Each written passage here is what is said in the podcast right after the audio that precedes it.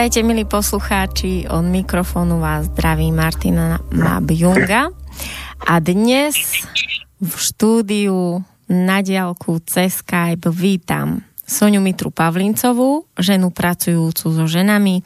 Je to sprievodkynia terapeutka, pracuje v témach sexuality, s vnútorným dieťaťom, práca s tieňmi a zároveň je táto žena zakladateľkou jedného úžasného festivalu v Čechách, festivalu radosti a života pod Pálavou.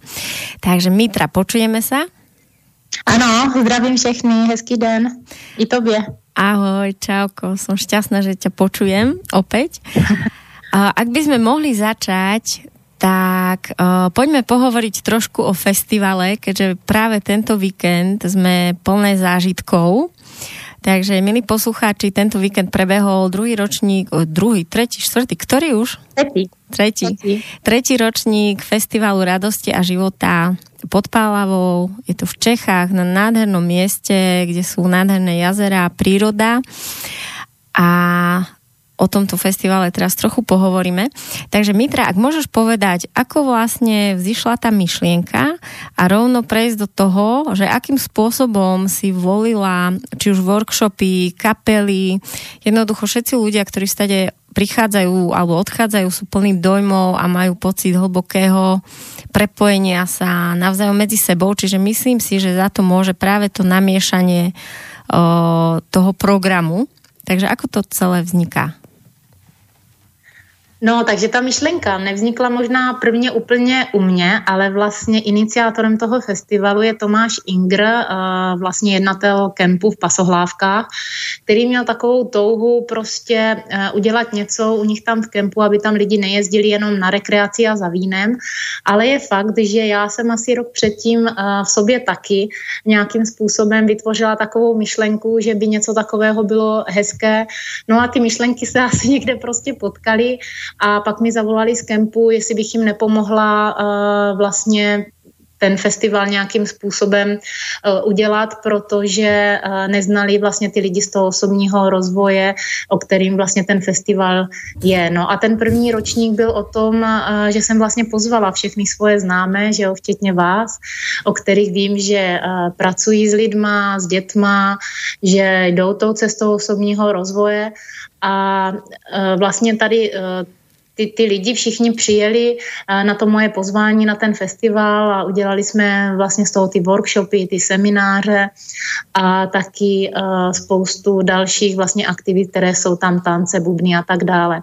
No a postupně se přidávali další, takže vždycky, když eh, někdo chtěl přijet, tak jsem si ho takzvaným způsobem přečetla, nebo jsem mu zavolala, nebo jsem se podívala na to, co dělá. A myslím, že mám poměrně dobrý vnímání, takže ty lidi jsem nějakým způsobem navnímala, nebo jak říkám, jsme se třeba potkali a pozvala jsem je vlastně k, k té spolupráci nebo k té tvorbě na tom festivalu a poda, pomalu se přidávají další a další. Některé už máme takové stěžení a, a jsou tam vlastně každý rok, třeba jako vy za vaše skvělé intuitivní hry a přednášky o mužských a ženských tématech, nebo Zdenek Ordel, toho jsem si jela vyloženě prohlídnout, když tady byl na jiné akci na Pálavě, protože mě nějakým způsobem oslovil a, a tak jsem si říkala, bylo by fajn na zahájení tam mít i mužský element, takže jsem oslovila jeho a uh, věděla jsem, že třeba Radek Zítka dělá skvělý bubnování, takže to byla jasná volba, ten už je taky s náma jako dva roky. Ano. A prostě ty skupiny, které vím, že se líbí a že i vlastně lidi si už o ně říkají jako Maok, to je taky taková naše stálice a přidávají se další a, a tento ročník byl zase trošičku jiný, každý rok přibývá lidí a, a ten program je jako bohatý, takže je tam co, co vidět, co nabídnout, co prožít. Určite a určite to veľmi podporuje to prostredie nádherné, že to vlastne nie je také natlačené, ale je to vlastne v takom nádychu, že aj tie dielne sú od seba tak ďalej, to pódium a vlastne tá voda, ten jemný vetrík, toľko zelenie stromov, cítiš sa aj ty tak? No ano, tím, že je to vlastně v té přírodě, tak na jednu stranu je to trošku riziko, protože každý ročník vlastně si říkáme, jaké asi bude počasí, ale naštěstí jsme vždycky měli krásně a možná i zásluhou toho, že si každý představuje, jak to tam bude fajn.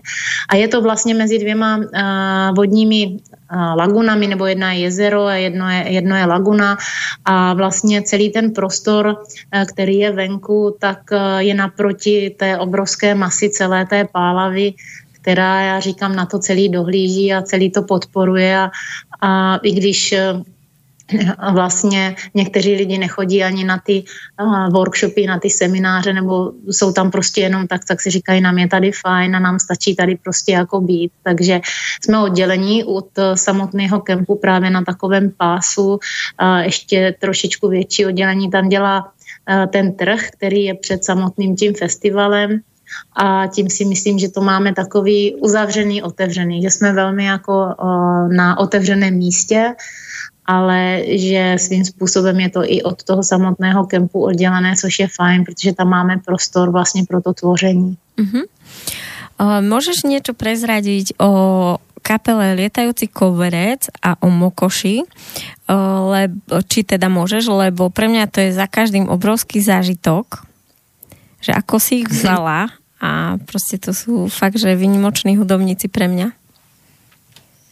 Létající koberec je kapela, která je vlastně poměrně už tady dlouho a je známá a mě teda velmi oslovila ta hudba, kterou, kterou oni dělají, že lidi si s nimi můžou zatančit někdy až trošku tranzově, někdy prostě jakkoliv a Uh, Mokošu jsem letos eh, viděla poprvé, ten její hlas je, je úžasný. Pan Haman, který tu kapelu nějakým způsobem vede, tak říká, že má napojení na nějakou uh, šamanku. A ten její hlas byl teda opravdu i pro mě jako velkým, uh, velkým zážitkem. A, a je to prostě kapela, která si myslím, že na tento festival patří. A říkám, už s náma byla uh, myslím, že třetí rok, nevím, teď si nejsem místa, jestli byla v prvním ročníku, ale loni byla určitě, ne, v prvním nebyla, ale loni byla určitě a myslím si, že taky se už pomalu stává jako součástí toho festivalu. Taková stálí. A já musím, musím prostě uznat, že, že všetky ty stretnutia, ktoré sú tam dejú, akoby sú veľmi silné. Neviem, či je to aj podporené tou prírodou alebo tým ľuďom, tými ľuďmi, ako tam prichádzajú nastavené, ale práve aj to bubnovanie Radeka Zitku som zažila viackrát, už aj inde. Ako vždy to bolo fajn, ale musím povedať, že keď to je na Pálave, tak to je mimoriadne stretnutie všetkých ľudí. Mám taký pocit, akoby až napojenie sa na tú živú, na, na tú planetu, na, na, to, na tú energiu života.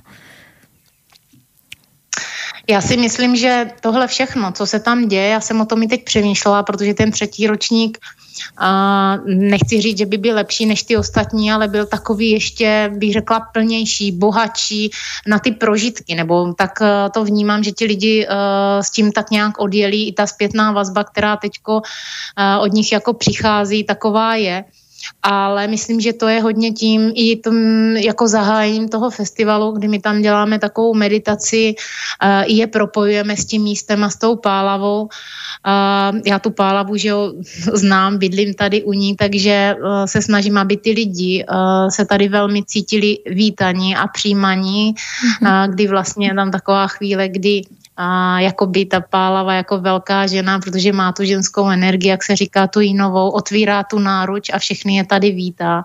Takže uh, se všichni cítí vítaní a potom ještě děláme vlastně takový obřad, kdy každý, kdo přijde tam za náma do toho uh, obřadního kruhu, dostane kousku, kousek chleba sůl, což je sice taká stará tradice, ale uh, věřím, že uh, i tohle ať se to zná jako, zdá možná jako jenom maličkost, nebo takový nějaký symbol, nebo stará tradice, že, uh, že ty lidi se uh, cítí jako, jak když přijdete k někomu domů, jako na náštěvu a tady buď a tady buď v pohodě a tady si to užij a, a je to na tobě, jak si to tady prožiješ, jenom tady prostě buď v pohodě, si tady vítaný, tak to si myslím, že uh, je taky další takový uh, vlastně článek toho festivalu důležitý pro to, Určitě. aby se tam všichni cítili jako při, přijetí.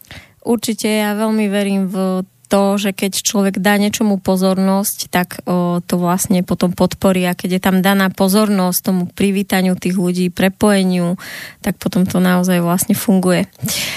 Tak poďme teraz uh, k tvojej práci, ale ešte môžeme povedať, že vlastne kto tento festival nezažil, tak aj facebooková stránka existuje, Festival radosti a života pod Pálavou a tam si to vlastne môžete nájsť a nenechať si to ujsť na budúci rok. Alebo ešte niečo, kde to môžu nájsť? Určitě tam, budeme tam dávat i fotky a videa z toho festivalu, ale protože ještě nebyli a lidi už měli potřebu sdílet, tak e, vlastně jsem nabídla, že vlastně i na mém profilu, který vlastně najdou pod jménem Sonja Mitra Pavlincová facebookovém, je spousta videí od lidí, kteří prostě natáčeli jenom tak na telefon, fotili každý ty svoje prožitky, zážitky, co tam byly třeba holky, měly módní přehlídku, i různí trhovci tam vlastně fotili ty svoje stánky a myslím, že už teďko tam jde uh, z těch příspěvků cítit ta atmosféra, která tady prostě byla a, a byla teda výborná, byla skvělá. Takže na, uh, tady klidně se můžete podívat uh, na ty příspěvky, že já vždycky, když nějaký najdu, tak ho tam někdy i sama nazdílím, aby to, aby to vlastně už jako žilo hezky tím tou vzpomínkou. Tak a pojďme teda na to, že čomu sa venuješ po zbytok roku, keď sa práve nevenuješ festivalu. Takže ak môžeš povedať o tom, o, ako vlastne ty pracuješ s ľuďmi, viem, že pracuješ aj formou tanečných workshopov, o, formou terapii, tak a hlavne, ako k tebe táto práca prišla. Tak začneme vlastne tým, ako sa z učiteľky aerobiku stala terapeutka. No, tak já bych možná začala ještě jako dřív, ano. A, protože já jsem od dětství tančila ve folklorním souboru, vlastně a. celý dětství jsem tančila, pak jsem ten soubor, a, protože ty lidé, kteří ho vedli, už byli staří, tak pak jsem tu uh, vlastně část tu taneční, ne tu cymbálku, ale to vlastně, kde, kde ty holčičky tančily, eh, převzala už jako vedoucí a vůbec jako od malička jsem měla k té hudbě, protože eh, tačka taky zpíval ve sboru a ta cymbálka mě provázela. Prostě k hudbě a k pohybu jsem měla vztah vždycky. No a pak, když už uh, jsem nebyla to dítě a nemohla jsem být tady v tom dětském souboru, uh, tak jsem hledala jinou formu pohybu, tak jsem byla lektorka aerobiku a ten mě přestal po hodně, hodně dlouhé době teda bavit, ale ne, že by ten pohyb, ale to, že jsem začala jako vnímat vnímat, že já, když tam prostě přecvičuju, tak některé ty ženy eh, to nestíhají, některé naopak už to třeba znají a, a nudí se tam. A říkala jsem si, že to je taková, mm, nechci říct násilná, ale nenapadá mě jiná jako uh, uh, forma, jak ty, jak ty lidi vést, protože každý uh, má jiné tempo, každý prostě má jiné vnímání toho uh, rytmusu i té, té hudby. A viděla jsem prostě, jak ty lidi, když přijdou z práce přetížení těma myšlenkama, tím vším, co vlastně za den prošli, se mají ještě soustředit. Tak jsem hledala vlastně něco jiného, co by kde by se každý mohl vyjádřit jako volně a svobodně. Na chvilku jsem teda eh, přecvičovala zumbu, která je zase taková volnější, ale bylo to vlastně to stejné. Kdo uměl tu choreografii, se cítil dobře, kdo přišel nový a neuměli, tak se cítil špatně. Tak jsem hledala vlastně nějakou formu pohybu, eh, kde by se každý mohl vyjádřit ve svém tempu, ve svém rytmu a zrodil se vlastně muva, tanec.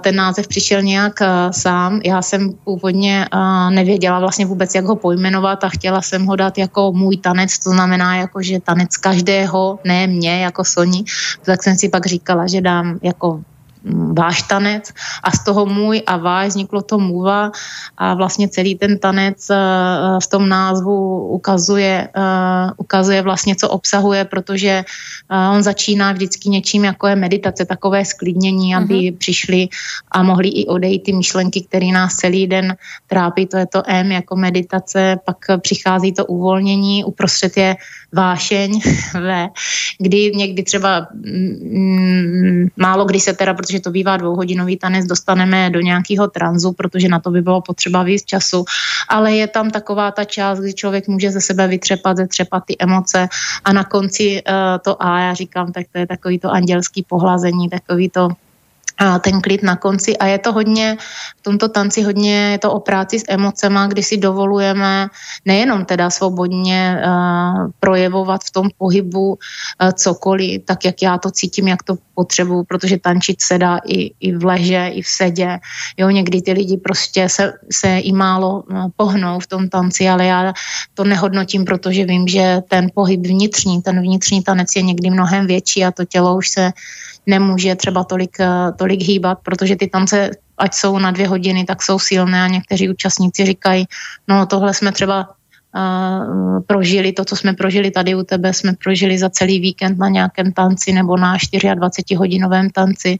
A je tam hodně o té práci s emocema, kde já ty lidi vedu, aby si v průběhu toho, co se jim ty emoce, které se vlastně nám zapisují do těla, pokaždé, když je prožíváme a kolikrát si je neuvědomujeme, aby vlastně mohli tím tělem projít a aby mohli odejít. Takže někdy se u toho tance třeba i křičí, dupe, různě. Je to prostě taková volná a svobodná forma toho projevu, když se můžou podívat na to, jak se mají za celý den. My jsme totiž přestali jako lidi hodně zpívat a tančit, takže někdy je vedu i k tomu, aby vydali mhm. nějaký tón a sledovali i co přes ten tón, vlastně přes ten výdech, který je obohacený tím zvukem z toho těla všechno odchází, takže to je asi k tomu tanci.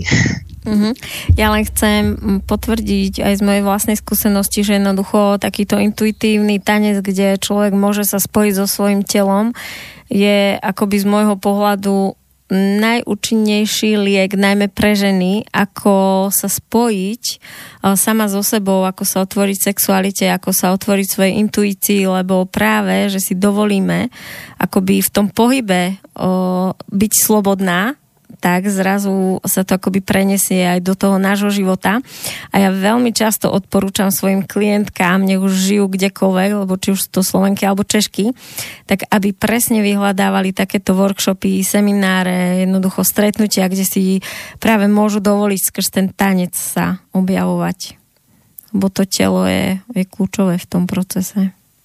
No já když jsem poprvé vlastně takhle prošla tím procesem v tom tanci, a tak eh, mně přišlo takový velký jako wow, že jako ano, že tohle je práce, v práce, kterou já můžu udělat sama, protože předtím, eh, když se třeba něco dělo v tom těle, nebo jsem potřebovala nějak uvolnit, tak jsem třeba vyhledala někoho, kdo dělá kraniosakrální terapii a tak dále ale uh, tam jsem vždycky měla pocit, že tu práci za mě udělá ta terapeutka, že ona tam nějak pracuje a já sice u toho něco jako prožívám, což je skvělý a určitě to má svoje uh, místo a je to taky perfektní věc pro tělo, ale že tady vlastně já přesně vím, uh, co se děje v tom těle, když se hýbu, jak to tělo reaguje, uh, odkud, z kterého místa vychází ta emoce, protože někdy ty emoce jsou zaseklé prostě v pánvi, někde to držíme na ramenou, že jo, nějaká tíže nebo prostě něco a hodně silný je tanec srdce, kde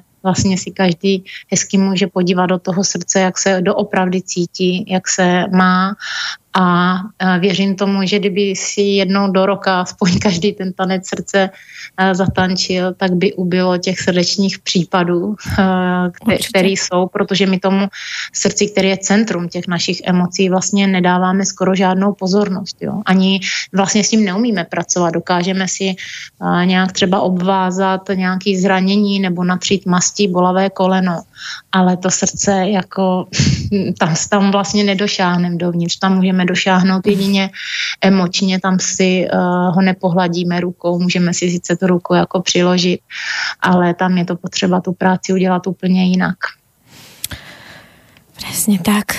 Tak uh, poďme k tomu, ako ako vlastne pracuješ s ľuďmi ako sprievodkynia, terapeutka, ako pracuješ vlastne s tým vnútorným dieťaťom a o, vlastne s tým tieňom, ktorý vlastne každý máme. Mm-hmm. Takže jako, jako začala bych tou průvodkyní. Já totiž provázím po Pálavě, po silových místech, učím lidi, Aha. jak pracovat pracovat s menhirama, jak pracovat na silových místech a zase je to o tom, že oni si to můžou vnímat jako na těle. Jo? Je to něco, jak dřív pracovali třeba druidi s přírodou, i když stát se druidem tehdy bylo 40 e, let, dneska je teda všechno rychlejší, ale věřím tomu, že i taková ochutnávka, jak prostě pracovat v lese třeba i prakticky, když eh, se tam ztratím nebo, eh, nebo když potřebuji naopak něco jako najít, eh, tak se hodí. Chodíme třeba na semináři který se jmenuje Posvátná sexualita, o kterém přemýšlím dlouho, že ho přejmenuju na práci se strachem, i když ta sexualita má taky svoje místo a je to jako propojené, tak chodíme i v noci a lidi si můžou uvědomit, že vlastně kde cítí ten strach, jak s něma pracuje, s tím jejich tělem a že vlastně možná je to jenom někdy taková vytvořená bublina, kterou si sami vytvoří jako v hlavě. Ale takže zpátky k tomu průvodcovství, takže dvakrát do roka pořádám putování po Pálavě, který teda taky začíná tancem, buď je to jarní nebo podzimní, kdy vlastně ty lidi sem přijedou a právě přes ten jarní tanec je vedu k tomu uh, probuzení té energie uvnitř toho těla, k tomu probuzení se ze spánku, protože kdybychom respektovali ten cyklus, který nám tady nabízí ta příroda a na který to tělo jako reaguje, protože bývá na jaro unavené a je unavené právě z toho, že jsme nerespektovali, že v zimě má být ten odpočinek a to nejvíc blázníme, že kolem Vánoc a tak dále. Příroda je plná jako bujara na jaro, rozkvětu a my jsme unavení právě z toho, takže tam pracujeme s tou jarní energií a ten tanec je taky o tom, že ty lidi ze sebe uvolní všechno, s čím přijeli, aby jsme potom po té pálavě šli, já říkám, jako jedna noha a jdeme tak nějak jinak než uh, turisti, i když samozřejmě fyzicky stejně, ale to psyché je tam jiné. Takže je to takový třídenní, uh, nebo od pátku do neděle takový putování a já sama jsem překvapená vždycky, když mám zpětnou vazbu, jak lidi říkají, že z toho čerpají třeba půl roku. Tím, že já už jsem tady a že jsem tady každý den vlastně na té pálavě, tak pro mě to je taková běžná záležitost, tak mě vždycky pak překvapí, jak jsou z toho nadšení a jak je to dobilo. A na podzim je to naopak, tam eh, je vedu vlastně do takového zpátky ke k sobě, k tomu sklidnění, k tomu nitru, když ta příroda eh, pomalu taky se uzavírá a vtahuje do sebe a jednou se nám i podařilo, eh, že byla vlastně obrovská mlha, celý to putování, nikdo nic neviděl a bylo to asi nejsilnější putování, který bylo, protože každý vlastně uh, mohl vidět nejvíc sám sebe. Jak uh, je prostě jdete tou přírodou a všude kolem vás je jenom bílo, tak vás nerozptiluje to všechno, co je, ale bylo to takový obrovský uvnitřnění. Jo, takže je to různý, někdy je sluníčko, někdo prší, prostě jaká je skupina, co zrovna potřebuje dostat, tak tomu pálava nadělí. Mám zimu a úplně má to láka. no to je, eh, to je i eh, pro muže. O mně se říká, že pracuju s ženama, ale vlastně na putování jezdí i muži, jezdí jich míň, někdy třeba jenom jeden a říká, jak si to užil v té ženské skupině a že byl třeba šťastný, že byl sám. Teď byli, myslím, tři nebo čtyři a právě byl tam jeden třeba i muž, který vůbec netančil v tom tanci a pak na závěr, když vlastně jsme sdíleli po tom putování, tak říkal právě, že nemohl se ani hýbat, ale že se mu podařilo pustit něco, co bylo snad uh, 200 let jako starý a co si sebou vláčel a bylo mm. těžký a potom vlastně ještě díky tomu, jak se tady prošel, jo, tak uh, se mu to všechno krásně jako poskládalo a a urovnalo. Takže, takže jsou vítaní na Pálavu i, i muži, můžou se projít hezky. Jo, ty místa jsou samozřejmě všechny dostupné uh, volně, na které já chodím. Někteří uh, třeba o nich ví, někteří o nich neví, ale je srandovní to, jak když přijdeme někde třeba jako skupina, že i ty turisti, kteří se tam někdy objeví, tak spontánně si nám třeba sednou na to místo. My tam chceme pracovat, tak je musíme pak požádat, ale že vlastně i ten člověk, který o tom neví, tak ho to přitahuje a třeba mm. si nám zrovna sedne na ten kamen, jo, na který ti ostatní čekají, mm. že s ním budou nějak pracovat a pracujeme s východem a se západem a, a je tam jedno takový krásný místo, který se jmenuje Martinka, je jak uh, z filmu Pán prstenů, takový skutečně bytostní místo, takže tam pracujeme s tím srdc, srdcem a, a s tím, že si lidi můžou i vzpomenout na tady ty bytosti a, A někteří i třeba říkají, tak já jsem si vzpomněl, že jsem byl tady některou tou bytostí, že to v tom jejich koloběhu toho bytí tady se objevilo. A co se týká té, toho dalšího průvodcovství, tak to je, vlastně to jsou osobní konzultace, kdy já je provázím těma traumatama, kterýma v životě prošli a třeba je tehdy jako děti ani nevyhodnotili, že to je jako pro ně trauma, ale může to být opravdu někdy jenom špatně pochopená nějaká emoce nebo nějaký pocit nebo mm, něco, někdy jsou to i sliby různé, které jim mm, ve chvíli, kdy se u nich vytvoří podobné vlastně podmínky a okolnosti, jako byly v té, tehdy, tak se jim můžou uh, zbudit. Někdy to bývá už jen třeba po porodu, když se vlastně uh, otevře to emoční centrum, tak se jim zbudí třeba vzpomínky někdy i na minulé životy. Takže děláme i regresní terapii, ale um, pod tou regresní terapii um, není to, že se vždycky jde do minulého života. Ona vlastně regrese je všechno co už teď jako se stalo. Jo? Když budeme pracovat s včerejškem, tak už je to regrese. Když je potřeba, tak se podíváme i hloubš, ale během toho našeho života, hlavně během toho dětství nebo už prenatálu je tam kolikrát tolik věcí, že není potřeba chodit ani dál a ono, když pomineme čas, tak ono se to stejně všechno děje teď. Takže i když někdy ty lidi vstoupí do toho minulého života a říkají, to mám stejný pocit a stejný problém jako jako, jako mám teď a někdy ano. jsou tam i stejní uh, herci ano, nebo účastníci. Ano. Jo.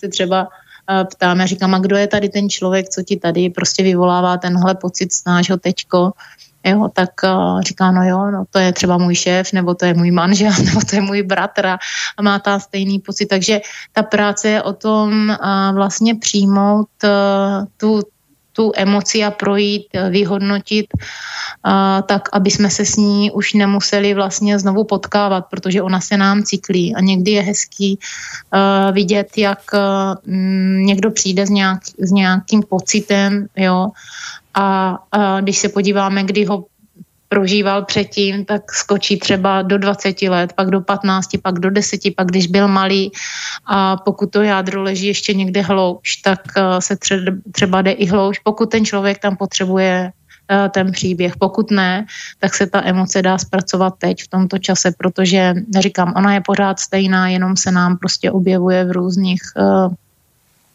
v různých cyklech toho, eh, toho života a vždycky v té chvíli, kdy jsou ty stejné vnější podmínky a okolnosti, které nám je jako vyvolávají, ten pocit. Mm-hmm. No, tak, tak, no. Tak navrhujem dať si pesničku a po pesničke sa opäť ozveme.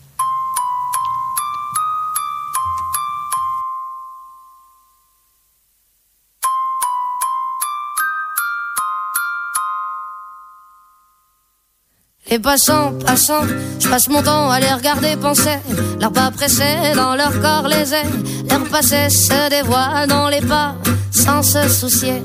Hmm, que suspicieuse à l'affût, je perçois le jeu de pan. Leur visage comme des masques me fait l'effet répugnant. Que faire semblant, c'est dans l'air du temps. Passe, passe, passera, la dernière restera. Passe, passe, passera, la dernière restera. En effet, que de fait, le fait est que l'effet se reflète à sa capacité de prendre le fait tel qu'il est, sans se référer à un système de pensée dans sa tête. Dans déjà, c'était l'été hier encore. Le temps me surprend, semble s'accélérer. Les chiffres de mon âge amènent vers ce moi Passe, passe, passera, la dernière restera. Passe, passe, passera, la dernière restera.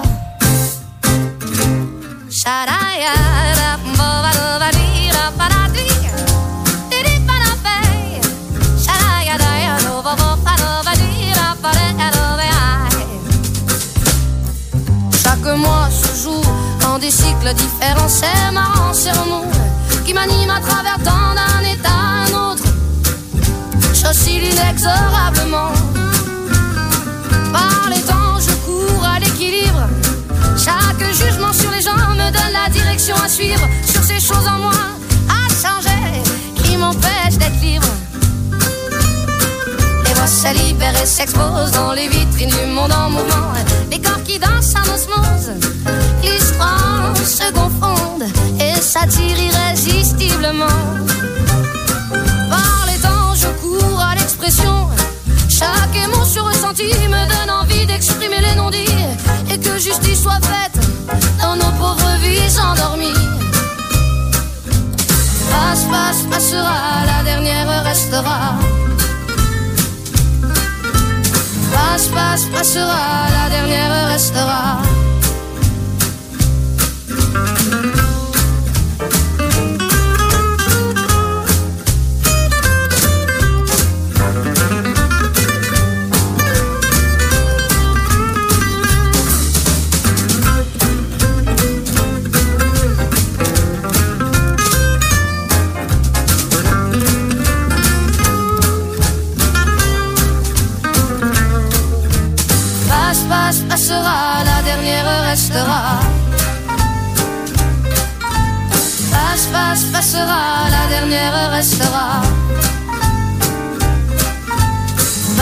Passera, la dernière restera.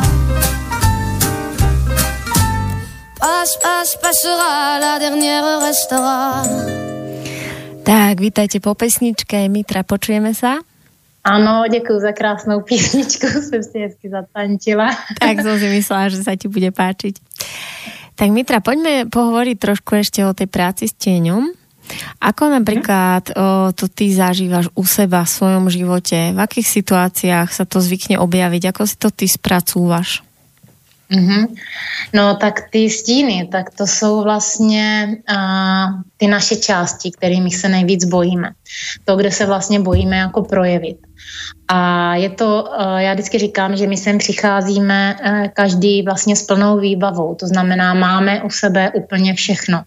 Eh, všechny pocity, všechny emoce, všechno, co vlastně čím, co tady kdy bylo vytvořeno na té zemi, tak to my si všechno neseme. A my se zkoušíme, akorát jsme každý teda jiný, protože máme vlastně jiné talenty a, a, a jiné Mm, esence, ale uh, vlastně máme možnost si každý tohle všechno vyzkoušet. A uh, ty stíny jsou vlastně to, čeho se bojíme projevit. A možná právě proto, že jsme měli nějakou zkušenost, kdy třeba právě v dětství jsme si chtěli dovolit cokoliv z toho, čímkoliv z toho prostě projít.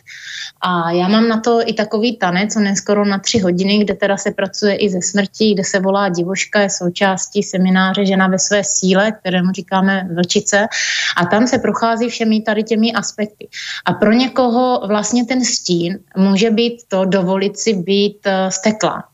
Pro někoho to může být ten stín dovolit si být jako lína nebo se prostě jakýmkoliv způsobem projevit. A s tím se já jako setkávám úplně nejvíc, že ženy se bojí se uh, vlastně projevit a uvolnit a to potom souvisí teda i s tou jejich sexualitou, protože v té sexualitě je člověk nejvíc nahý. A ne tím, že se jako vysleče, ale tam vlastně uh, proto, aby to tělo se uvolnilo a aby jako mohla procházet ta energie toho přijímání a dávání, o čemž to vlastně je, pokud ji prožíváme teda v té dualitě, tak tam je potřeba vlastně pustit všechny strachy, omezení a tak dále. Jak pracuji já se stínem, tak eh, když se mi objeví nějaký uh, stín nebo nějaký strach, tak se s ním snažím velice jako vědomě uh, projevit tím, že ho ne, nepotlačuju, že se ho nebojím, ale že ho pozvu a přijmu ho a dívám se, co obsahuje. Jo, protože jakýkoliv pocit, jakákoliv emoce má ještě nějaký obsah nebo může mít jako nějaký pod, uh, podtext nebo pod ním leží další emoce. Takže s tím uh, hodně povídám a vlastně uh, všechny tady tyto uh, stíny nebo ty naše pocity a emoce se somatizují i jako v těle. Takže sleduju i, kde se v těle objevují a do toho místa, aby vlastně to z toho těla mohlo odejít, tak dávám přijetí každého toho, čeho se bojím nebo co je tím mým stínem. Protože jakmile se toho přestanu bát, tak eh, tomu přestanu dávat pozornost. Ono na té nevědomé úrovni, i když si myslíme, že tomu pozornost nedáváme, tak tím, jak na to uh, pořád uh, myslíme nebo z, něčeho máme strach, tak to uh, takzvaně živíme. Někdy těch možností, jak s tím pracovat, je hodně. Někdy prostě um, stačí jenom se v tu chvíli uvědomit, být si, být vlastně sebe vědomý. Jo, to slovo je tady hodně pokroucený, ale být si sebe vědomý znamená to být vědomý sám sebe, toho, co v tu chvíli prožívám, jak se cítím a můžu to i v tu chvíli změnit. Nemusí to být žádná hodinová terapie nebo uvědomování si svého pocitu, přijímání toho pocitu pouštěního. Jo, když s tím někdo neumí pracovat nebo je to nadlouho, tak stačí se eh, rozhodnout. Pokud máme strach, můžeme ho vyměnit za důvěru. Jo, to, to rozhodnutí a ta, uh, ta síla v tom, uh, když je, tak, tak to jde okamžitě. Já jsem třeba dneska ráno a měla paní na terapii a měla jsem předtím udělat ještě hodně věcí. Myslela jsem si, že přijde v 10 a věděla jsem, že budeme vysílat a říkala jsem si, jak já to všechno zvládnu. A teď se mě prostě začaly hromadit jako nervozita, strach a tak dále.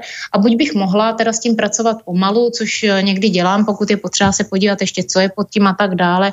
U vlastně v první eh, fázi je důležité si to uvědomit, že to vůbec jako cítím. Jo? My to Aha. víme, že tu nervozitu máme. My ji i cítíme třeba v tom těle. Ale je potřeba si fakt jako na chvilku se zastředit a říct si, aha, tak já teď prožívám tohle. A buď to přijmu a potom to propustím, anebo já, když nemám čas a jde mi to jako rychle, uh, tak uh, jsem si v té chvíli uvědomila, že to můžu vyměnit za to, že prostě jenom dám důvěru, že ten čas bude pracovat pro mě a že to všechno zvládnu. No a až jsem to všechno skoro měla jako hotový, tak jsem uh, si všimla, že paní, nebo až jsem s tím začala jako pracovat a uklidnila jsem se v tom, že teda ten čas pracuje pro mě a že to všechno bude v pohodě, tak jsem zjistila, že paní nemá přijít na desátou, ale na devátou. Ale zůstala jsem prostě v tom uh, klidu, a opravdu se to všechno zvládlo a prostě přijela přesně, já jsem to všechno krásně přesně stihla, takže takhle se s tím dá pracovat a dá se s tím pracovat i třeba když, mm, protože jsme s paní hodně řešili i děti, a jako směrem k těm dětem, dát jim vlastně podporu. Jo. A mně se to tento týden taky hezky ukázalo, kdy syn poprvé jel někam na motorce a já jsem samozřejmě měla uh, tu důvěru, že to všechno zvládne, uh, že to bude v pohodě, jinak bych ho nepustila, protože uh, si sama jako volím, jestli je větší ta obava nebo ta nejistota, jo, a pak se do toho nepouštím a nebudu týrat ani sebe, ani jeho uh, neustálýma telefonama, anebo uh, vlastně tu důvěru tomu dám. Takže strach uh, vyměním za důvěru a za podporu, ale stejně jsem chtěla od něho, aby mi poslal sms až přijede tam, kde uh, jel. Byla to teda jenom krátká cesta. A ještě jsem od něho dostala zpátky uh, vlastně potvrzení takový, protože mi poslal, mami, nemusíš se bát, když mě podpoříš, tak dostanu víc. Síly, tak jsem si říkala, wow, kde se tomhle puberťákovi hezky našlo to moudro, ale bylo to pro mě takový potvrzení, že to tak jako je, takže uh, můžeme jako vědomně jenom uh, to měnit, ale někdy jo, protože ty, uh, ještě se teda vrátím, protože vlastně ty uh, emoce stojí vedle sebe. Jo? Jsme tady v té dualitě tak, že vedle smutku stojí uh, radost a tak dále. A my si můžeme vědomně vybírat, co budeme prožívat. Ale není to zase o tom si vybírat jenom takzvaně ty pozitivní nebo ty pěkné, ty kladné emoce, když jsme je tak vyhodnotili, ale dovolit si prožít vlastně i ty druhé. Ne se jimi stát, ne se jimi nechat pohltit, ale dovolit si. A takhle to rychle to jde třeba v takových lehčích situacích, jak jsem popsala ráno, ale někdy je to skutečně jako hodně, hodně hluboko a potom s tím pracujeme, že to hledáme, kde to je, odkud to vyšlo a to třeba trvá díl. Ale když jsou ženy na těch seminářích, kde mm, třeba děláme i ten tanec, který pracuje s těma emocema, kde chodíme i tou přírodou a vlastně je tam spousta takových, nemám jiný slovo, tak použiju slovo cvičení nebo eh, prostě čím oni prochází, že naraz se to otevře a je to prostě vyběhne to naraz, tak to tam třeba zpracujeme hnedka, může to být z dětství, někdy je to i z minulých životů, někdy, když to začne prožívat jedna, tak vlastně uh, se to objeví i u další, takže vlastně procházíme tady to a někdy je to jenom o tom, že jsme se třeba rozhodli pro kontrolu, že já sama sebe kontroluju proto, abych měla pocit, že uh, vlastně dělám všechno správně a chci to dělat správně proto, protože když jsem byla malá, tak mi říkali, že když to budu dělat správně nebo když budu hodná, tak budu milovaná. A všechny tady ty stíny vychází z toho, že tady nežijeme tu bezpodmínečnou lásku, že je tady láska za podmínky, že když budeš taková, budeme tě mít rádi. A my se pak snažíme celý život se vlastně formovat a kroutit do něčeho, aby jsme byli přijatelní. Jo, takže to je... Uh, to je taková ta, ta práce podívat se vlastně, čeho já se bojím, v čem se bojím, že nebudu milovaná, že nebudu přijatelná pro třeba tu maminku nebo pro tu společnost, ale ve finále vlastně hlavně sama pro sebe. Jo, protože já mám strach z toho, že v tomto uh, nebudu uh, přijatelná. Je to úplně stejný, když to zlehčím, jak když si ráno na sebe oblečete šaty, tak první, kdo to vyhodnocuje, je ten, kdo stojí u toho zrcadla, to jsem já. Takže já tam první vytvořím ten strach, že třeba tohle, v tomhle nebudu přijatá. Jo. A, a my si někdy myslíme, že máme moc nad tím, co budou cítit ostatní, tak sn, uh, sami se snažíme vytvářet různé podmínky a okolnosti, uh, protože máme pocit, že když tohle budeme dělat, tak někdo třeba, tak u někoho vytvoříme třeba pocit právě, že nás má rád. Takže já se budu chovat nějak abych si myslela, že u někoho vytvořím pocit toho, že mě bude mít rád. A je to jako velký, je to velký omyl a je to u hodně lidí a vlastně je to o tom uh, odevzdat pocit moci nad uh, pocity těch ostatních, ale přijmout, že já mám moc nad tím, jak já se budu cítit, jak se budu jako prožívat. A tohle, když přetočíme, tak lidem se hodně uleví.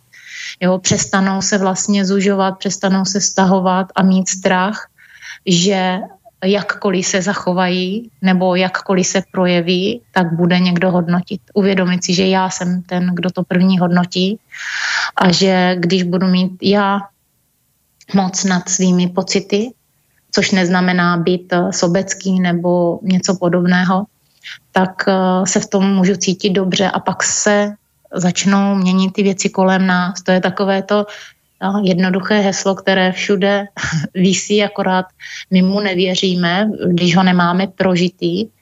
Změň sebe a změníš e, všechno kolem tebe. Nebo tak, to, tak nějak to je. Určitě souhlasím so všetkým, čo si povedala a dokonca ešte vnímam, že to má akoby vrstvy a že v podstate si povieme, že to už som riešil stokrát, že mne už je jedno, čo si tí druhí myslia, ale na tých podvedomých úrovniach akoby nás to ešte stále môže riadiť a stále to môže vyplávať nové a nové o, akoby mm, nespracované ako keby vrstvy, lebo mňa samú to prekvapuje, že, že ešte odkiaľ zo to vyskočí. A hlavne akoby ten, ten vnútorný sudca, alebo ten, ktorý posudzuje, že aj už keď máme nejako spracované, že čo tí druhý na to, tak to sebahodnotenie, teda aspoň mne sa to stáva, že keď mám nejaké napätie s niečím, čo robím alebo nerobím a hovorím si, ale že koho sa bojím, že kto ma posúdi. A potom vlastne zistím, že sa nebojím nikoho zvonku, ale že vlastne ja, ja som tá, ktorá nie je s tým spokojná. No, přesně tak to je. A e, bývá největší sranda vždycky v tom, když přijde někdo s, s pocitem, že je manipulovaný, ale vlastně ve finále e, zjistí, že tím manipulátorem je on. Že on se snaží vlastně vyvolávat nějaké pocity, u toho druhého, aby jakože já mám pocit, že ten druhý bude mít pocit, tak se snažím vlastně něco dělat a dneska mám um, vždycky se ptám, jestli můžu sdílet jako část toho příběhu, aby se na to mohli vlastně podívat i druzí, tak paní souhlasila, tak já bych možná vyzdílela to, co jsme řešili dneska, protože to je opravdu strašně zajímavý v tom, jak se nám to může hezky zamotat, kdy ona jako dvouletý dítě se začala tak jako z radosti jenom tak jako nějak vrtět. A teď si z toho všimli ty starší a začali mít tomu různé poznámky nebo se smáli, ale u ní se naraz uh, objevila obava, strach a nejistota, jestli dělá dobře. Jo, a byl tam takový vnitřní tlak z té nejistoty, uh, který se začal projevovat vlastně bolestí hlavy. Jo, z té nejistoty přišel pláč a, a potom vlastně to přešlo až do nepřijetí sama sebe. Jo, strach přijmout uh, sama sebe taková, jaká jsem, strach se projevit.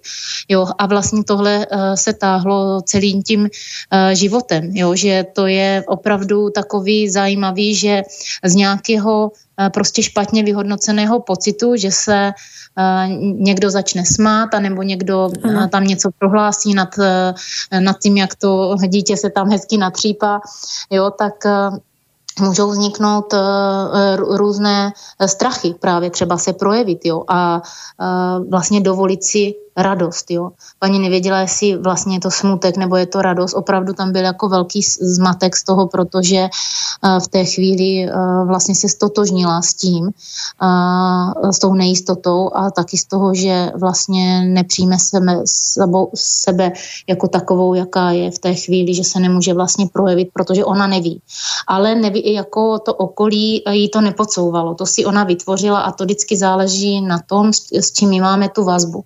Kdyby tam bylo její dvojče a dělalo to samé, byly tam stejné podmínky a okolnosti, tak by se stotožnilo třeba s něčím jiným, třeba zrovna s tou radostí a tu radost by si tam prožilo a užilo jako volně. Je to vždycky takový, jak se říká, že jsme tady ve škole a každý se máme něco naučit a tohle byla vlastně taková jako zkouška toho, a, a, vlastně projít, projít si tím uh, tou radostí, jo, ale ona tam padla uh, do té nejistoty.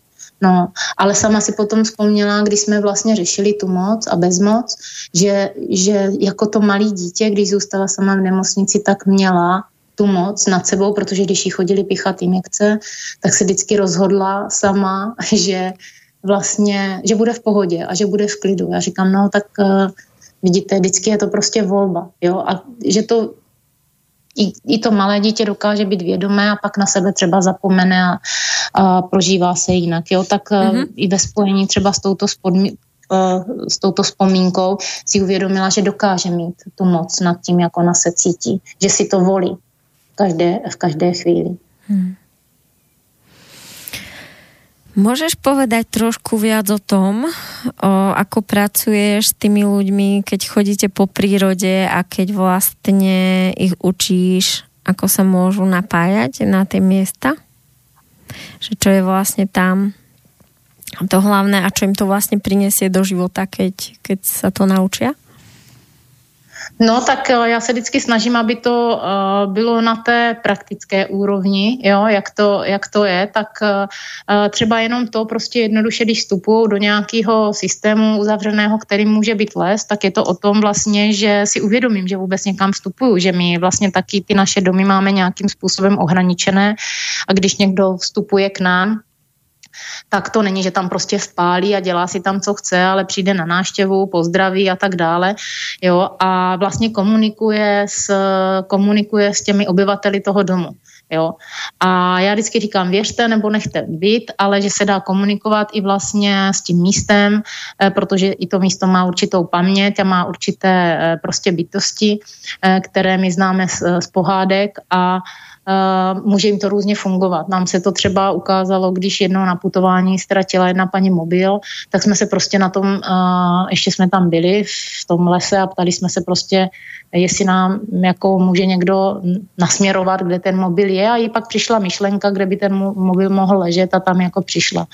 A našli jsme ho tam, ale učíme se pracovat třeba i s menhirama, je to vlastně nejenom při tom putování pálavou, třeba na sexualitě chodíme na léčivé místa, kde je mužský, ženský kámen, který podporuje vlastně buď to tu mužskou nebo tu ženskou část v nás.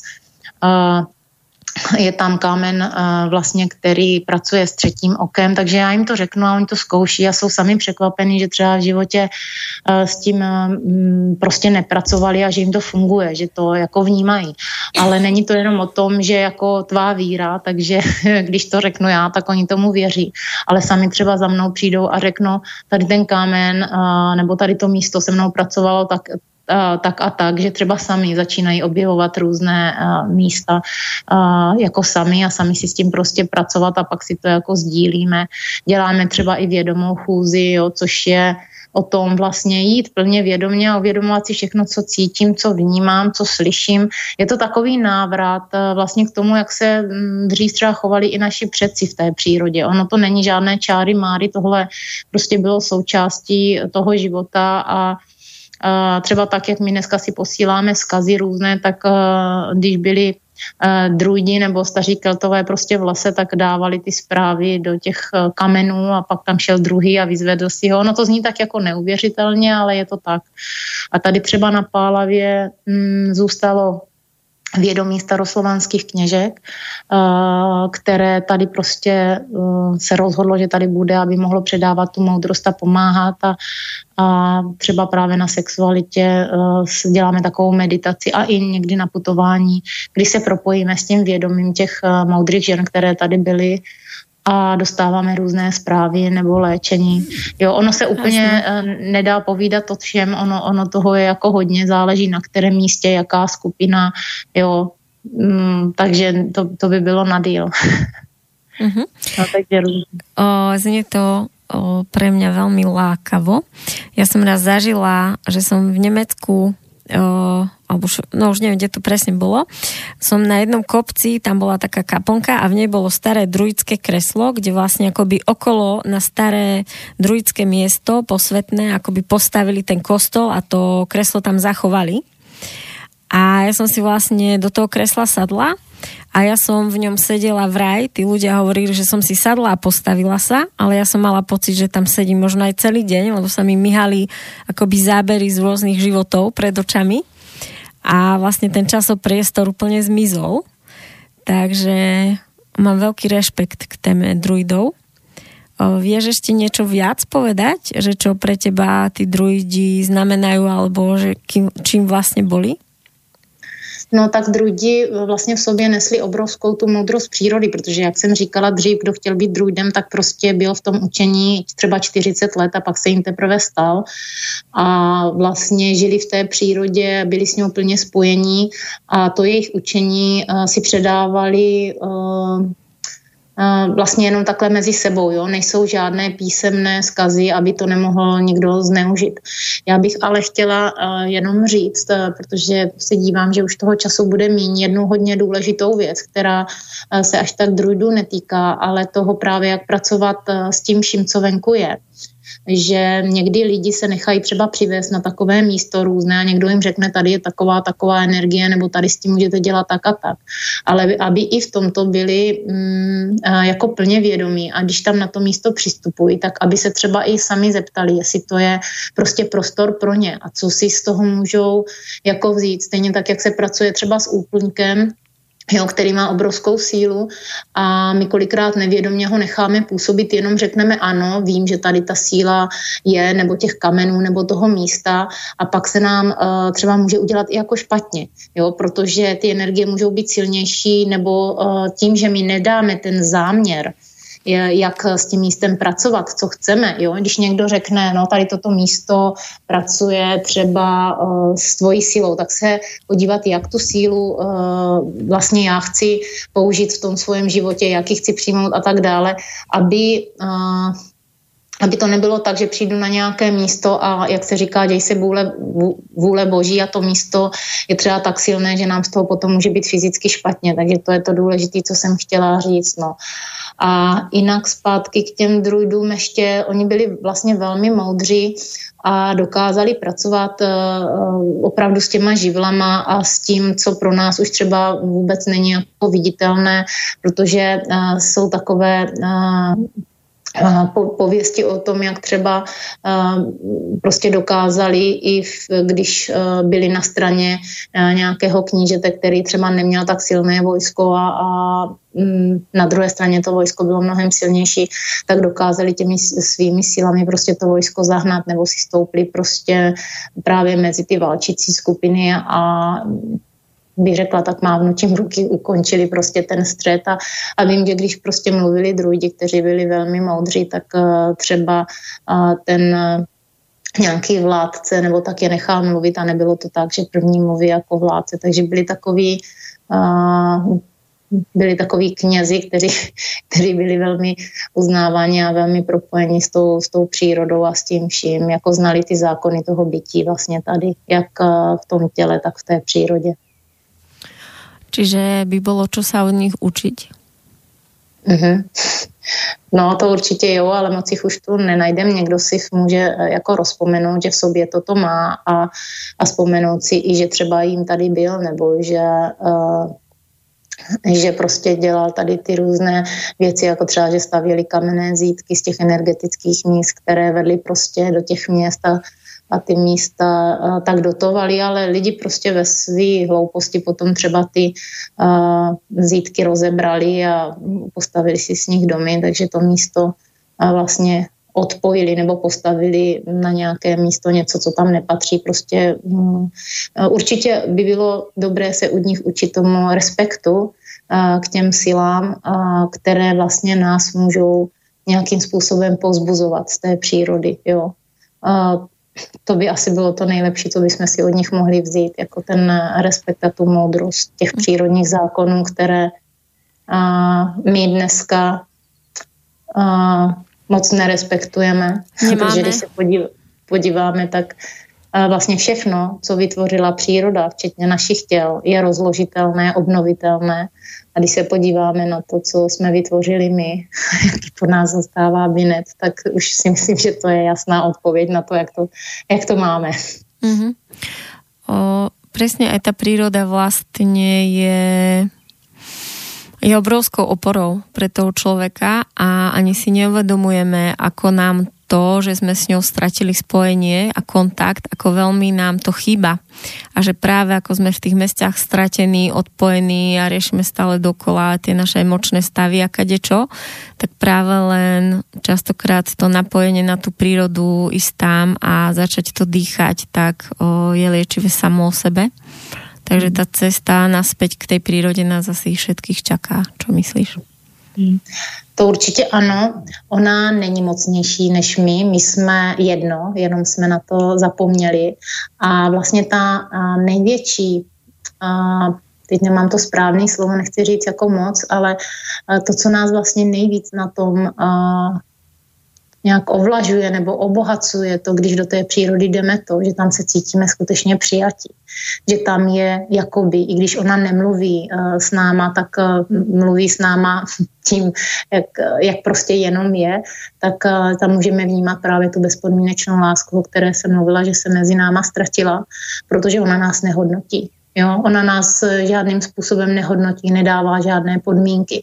A ať se tam chováme, jak se tam chováme, ona tam prostě pořád jako je, pořád je tady s náma a, a pořád si jede vlastně to svoje bez ohledu na to, jak eh, my se vlastně k ní chováme.